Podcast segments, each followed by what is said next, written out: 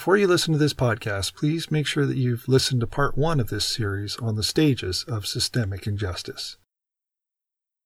In the first three stages of systemic injustice, we witness the progression of denigrating a minority group, starting with a single majority population member fundamentally misunderstanding a member of a minority population, then expanding that to a corporate level, where emerging leaders in the majority misrepresent and nourish a suspicious view of the minority, ultimately leading to a fully formed, prejudice based narrative expressed in the public maligning of the minority.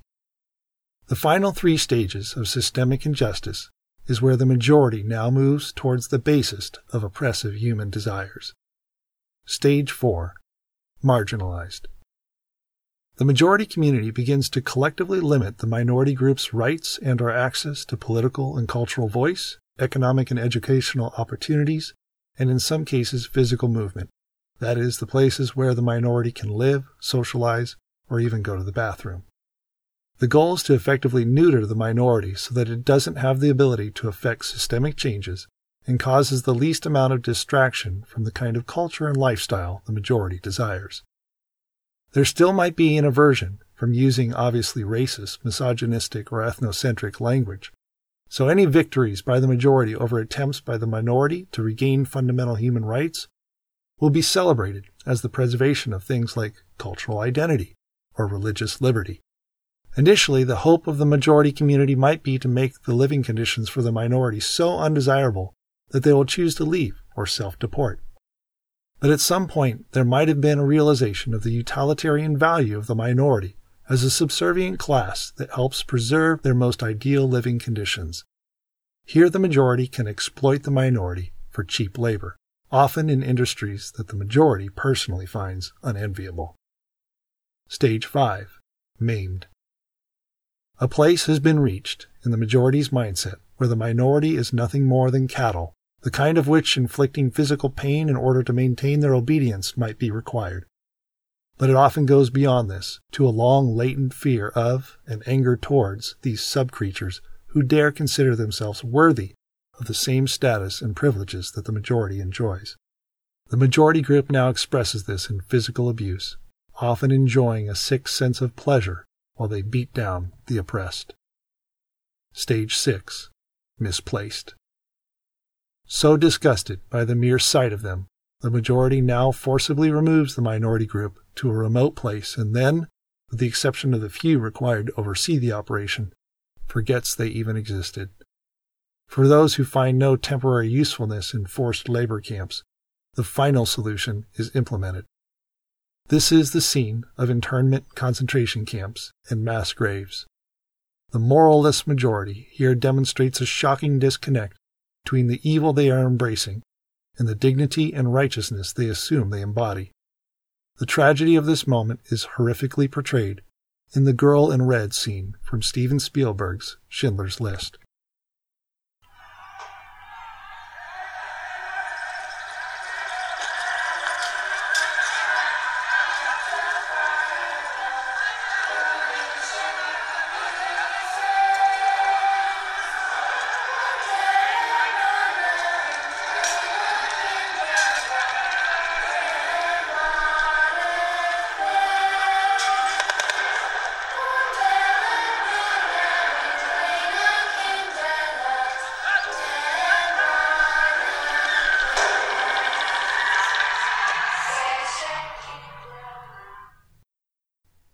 So we end where we started. How did we get here? How did it come to this?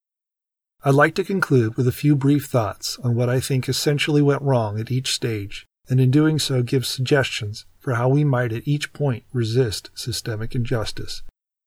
Stage 1. It never ceases to amaze me how it all seems to come down to the golden rule, or love thy neighbor as thyself, the well from which systemic injustice flows might as well be called false assumptions and unforgiveness. Rather, had the individual representing the majority simply treated his minority neighbor as thyself, the road to systemic injustice would have been short circuited. Was there a true offense committed by your minority neighbor? Apply forgiveness because it sure as hell won't be too long before your minority neighbor will have opportunity to return the favor and forgive you. You both, after all, are human. Was there no moral offense, but just a misunderstanding of your differences? Apply an inquisitive mind and plenty of time over coffee, tea, or whatever customary comfort food your minority neighbor enjoys. Then both of you can sit back and enjoy life as it ought to be. Stage 2 and 3. In both of these stages, the key concepts are that of voice and proximity. The rising voices of majority leaders who are spreading suspicion and slander, if not publicly challenged, will pave the road of systemic injustice. And yes, I said they need to be publicly challenged. Timid and fearful behind closed door conversations done under the guise of respect for community leaders will do nothing to slow the advance of systemic injustice. Meanwhile, in these stages, minority voices are drowned out and suppressed. It is imperative that minority leaders be heard, summoning the courage to be loud when others are telling them to know their place. And members of the majority who see through the ignorant and bigoted rhetoric of their community leaders need to leverage the power and position they have simply due to their belonging to the majority to demand a platform be given to minority leaders. In all of this, proximity is vitally important. Systemic injustice gains momentum in these stages only when minorities are kept at a distance from the majority. Minority members must show extreme resilience in humanizing their emerging oppressors, and majority resistors must do all that they can to introduce and broker genuine relationships between the two communities. Stage 4 In this stage, the engine of systemic oppression is beginning to take over. In other words, injustice is being systematized through laws and the suppression of minority opportunities in popular culture, the economy, and in education. It will only continue to get worse unless there is wide scale and well coordinated resistance by both the minority and by members of the majority who stand with them. The tools they will need to use include political campaigning for leaders who oppose the advancement of systemic injustice, civil disobedience, litigation, and economic withdrawal. The first and last of these, what we can call the power of the ballot box and the buck, are perhaps the most effective, and I will discuss them in greater detail in future Rage Against the Machine podcasts. Stage 5 and 6 I approach these last two stages with a sober reverence for the courageous nobility of those who have suffered and died under such atrocities. It is here that human beings are reduced to a pure survival instinct, the two options being fight or flight.